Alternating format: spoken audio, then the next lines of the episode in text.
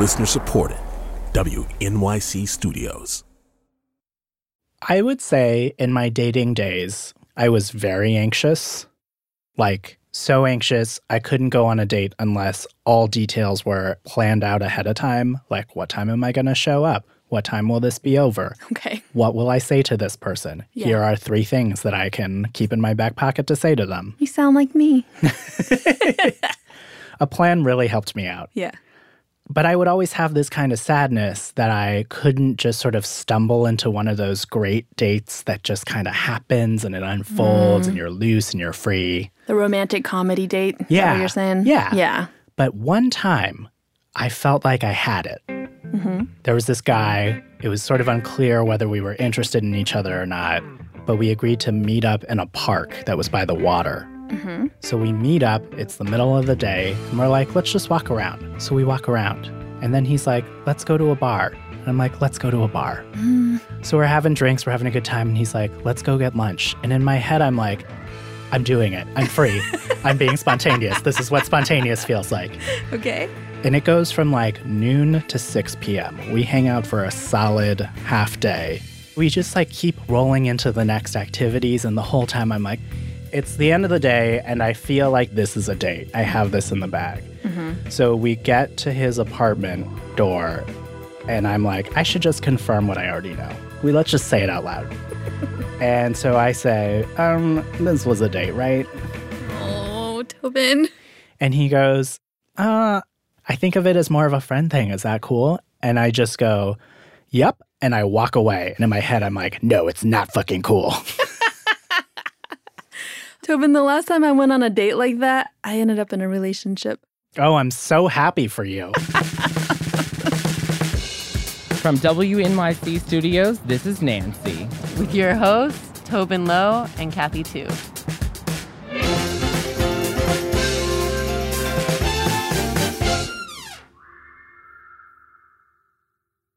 Tobin, Kathy, we did our first live show. we did it. We, pulled did. it off. I know. So, this was a couple weeks ago. We did this live show at the Now Hear This Festival in New York City. And I would say it went perfectly.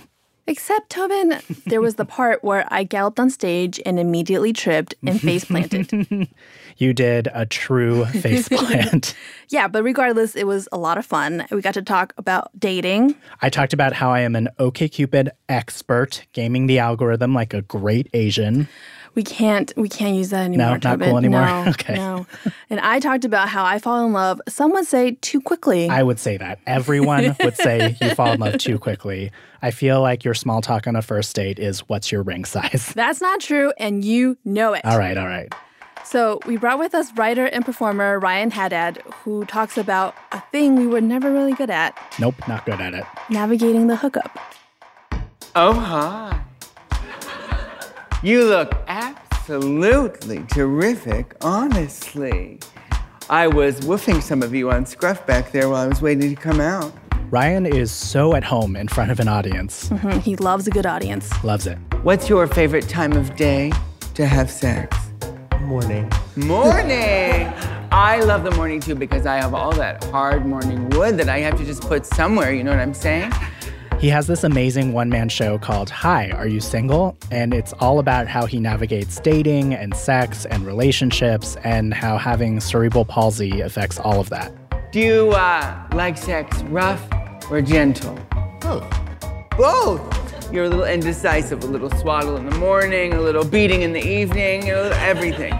So as part of our show, we asked Ryan to perform an excerpt from Hi, Are You Single? Do you ever have an overwhelming sense of longing for companionship and intimacy and love? And how many of you just get horny sometimes, huh? Huh? Raise your hands. Raise your hands. Oh, I, yes, of course you do, darling. You get very horny. And keep raising your hands. Why do why don't be shy? You oh, you look fabulous, my love. You get very horny, and I know you get horny, and you get horny. The salmon boy in the back gets very horny, and you get horny, and you get horny, and I get horny. I'm horny all the time. All the time. Some people find that shocking. Why do you think that is? Could it be that society completely desexualizes people with disabilities? Just a guess. But I'm here to tell you right now I have a higher sex drive than anyone in this room, okay? Anyone, anyone. I remember one night I was particularly horny at my parents' house. That's a very convenient place to be horny. It was summer and it was hot, and Dylan, Dylan was texting me. Dylan really wanted to give me a blowjob. I mean, he was begging, begging. And I thought, sure, I would love a blowjob, but I can't, you see, because my parents are asleep in the next room. And he said, so what? You don't have to do it inside. I've, I've got a big truck, dude. I can suck you in my truck. Fascinating. Let me just go into my parents' room and say, sorry to wake you, mom and dad, but can you set up my walker outside so a stranger can blow me in the driveway? Thanks. Love you too. But he was so hot. I mean, tall and strong, at least according to his profile and the Facebook stalking that I had done. So when my parents left town the next week, I invited him over. What's your address? He texted back. Well, first, let me just confirm one thing. It's okay that I have cerebral palsy, right? As if I had to ask his permission. What? Well, I have cerebral palsy. That's, a, that's why there's a walker in my pic. You haven't said anything about it, so I assume you don't care. Oh, I uh, thought that was from a play you were in. Good guess. No, but it's mine. You see, the CP just limits the mobility in my legs and weakens my arms a little, but everything else is fine. and he said, Sorry, man. I can't be cool with that. Well, that would have absolutely devastated me if only he could spell. But he wrote I K A N, no apostrophe T, B K O O L W D A T. So we weren't talking boyfriend material here. And honestly, I mean, that's what I was looking for. I wanted a boyfriend. But for the time I was very young, I always felt the need to have someone. You see, I think I had a little bit of false expectations because my big brothers, Joe and Bobby, they always had girlfriends. So I'm this little kid watching my teenage brothers date, wondering, when is it going to be my turn? I went to their high school, you know, thinking that I would have the same luck as my brother Bobby because Bobby married his high school sweetheart. How rude is that? so I walk into the high school and I'm just waiting every moment. I'm going, where's my, where's my boyfriend? My husband should be arriving any minute. But my husband never showed up. No husband, no boyfriend, no hookups for me. Wasn't even till college that I started trying to meet guys online, and suddenly I had to confront my cerebral palsy every time I talked to a guy. This was all very new for me. You know, I never struggled with my disability growing up, and there really only were a few times in my life when I had to face any sort of discrimination. In third grade, a girl named Samantha, she called me a cripple. That bitch. And on the first day of high school, the special ed teacher just assumed I was going to be in all of her classes, even though I was scheduled for all honors. And I suppose there were some friends who avoided socializing with me on the weekends because they didn't want to deal with the responsibility or the burden. But it never even occurred to me that my disability might make being gay more complicated which is why I was really confused. The day after I came out, and my mother hugged me crying, and she said, I'm scared because now you're different in two ways.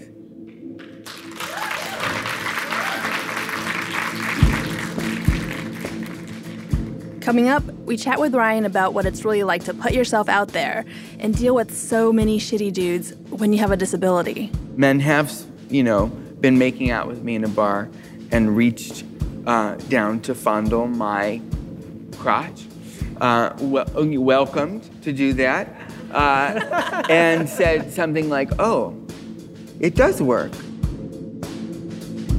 Nancy will be back in a minute.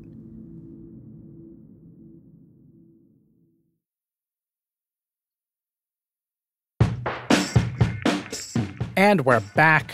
We're talking to actor and writer Ryan Haddad, part of our live show at the Now Hear This Festival which, by the way, was happening at the Javits Center here in New York the exact same day as RuPaul's DragCon, mm-hmm, mm-hmm. which was just an incredible sight to behold. Queers as far as the eye could see. and anyway, we were there talking to Ryan about hooking up, which is the subject matter of his play, Hi, Are You Single? And we started by talking about the way he describes his play. There's this blurb on his website that says, Do you have a high sex drive? Ryan does. He also has cerebral palsy. No, those things are not mutually exclusive. So we asked him, is that a punchline or what people really think? Well, I can't say that I've done empirical research, right? I'm only basing it on what I feel when I walk into LGBT spaces, um, particularly uh, gay or queer male identified spaces, where if you are different in any way, if you are disabled, if you are overweight, if you are short, if you are bald, if you are old, if you uh, are trans, if you have HIV, you know, anything that is not masc and white and tall and muscular is treated as an outsider, as an other. And so I find that we are supposed to be embracing everybody, we're supposed to be accepting of everybody's differences and we're telling the world at large that that is what we deserve as a community, and yet we're not doing it ourselves. Mm.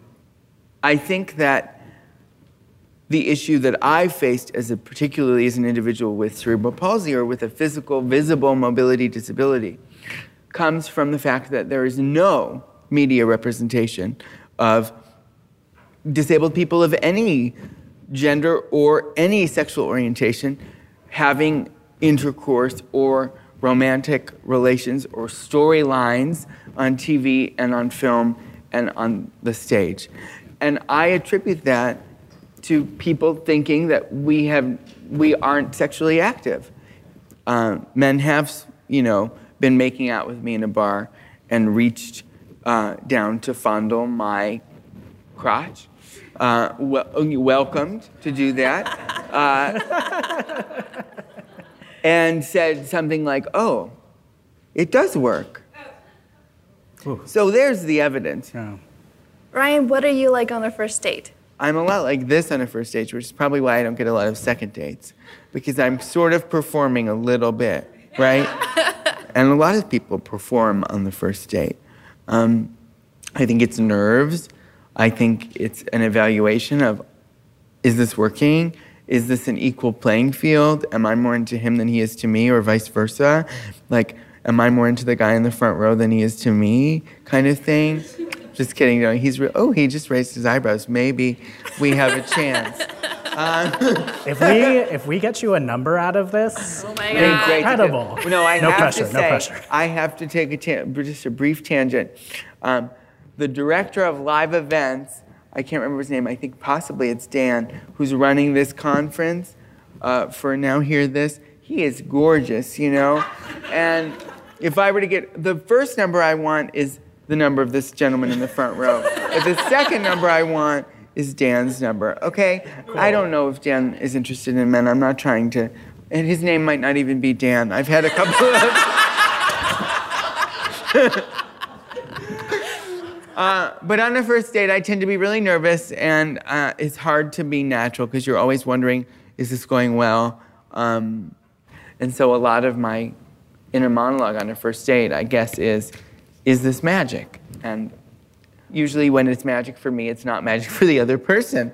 Uh, and when it's magic for the other person, I already know a couple of minutes in, this isn't going to work, and I will say it not in the, after five minutes. I was but gonna say like five minutes in, are you like? no, I, I don't I don't agree I don't agree with ghosting. I don't agree with uh, dishonesty or just ignore ignoring someone. I'd rather say, hey, it was really nice to get to talk to you. I don't think uh, I'm feeling more than a friendship vibe out of this. Thank you very much. I'm glad I got to meet you. Uh, men don't say that though. Um, I will become, uh, you know, an aggressive stalker-like person. I will send you 10 messages in a row just to get you to say, I'm not interested. That's all it takes. I don't let men off the hook, especially men who are supposed to be grown men. Um, I have a really random question for you, Ryan. I was Instagram stalking you, Mm. and I saw that. I saw that as a kid, you wrote a newsletter Oh, God. called the Ryan Haddad Quarterly. All right, so yes, the Ryan Haddad Quarterly. Do you have what? Do you have what do you? What was in it? Oh wow.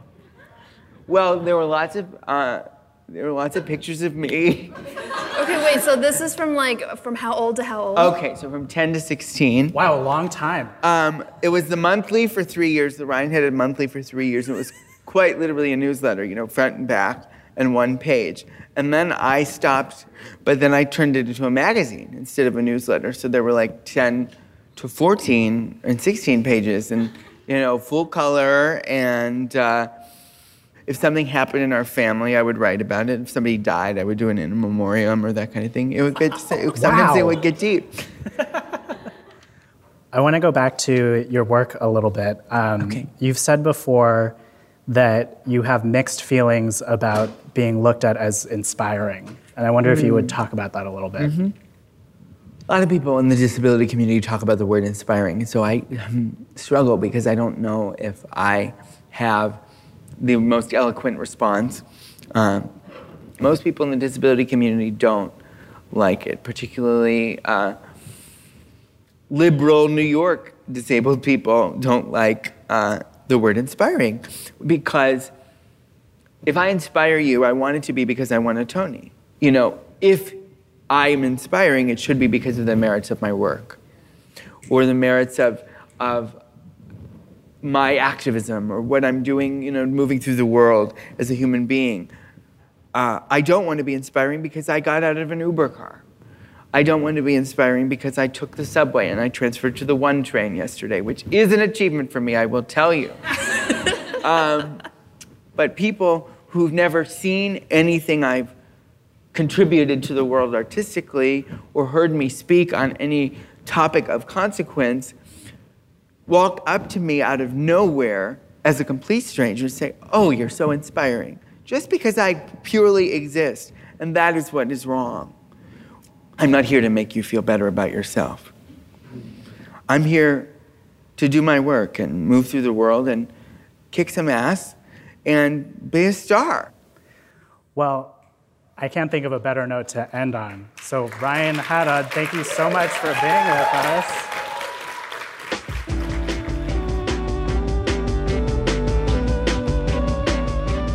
Okay, it's credits time. You can find us on all the social media places. We're at Nancy Podcast on Facebook and Twitter and Instagram, everywhere. Also, don't forget, we still need folks to fill out our survey for the Out at Work project. Go to nancypodcast.org slash work. Our producer, Matt Collette, sound designer, Jeremy Bloom, editor, Jenny Lawton, executive producer. Paula Schumann. I'm Kathy Tu, I'm Tobin Low. and Nancy is a production of WNYC Studios.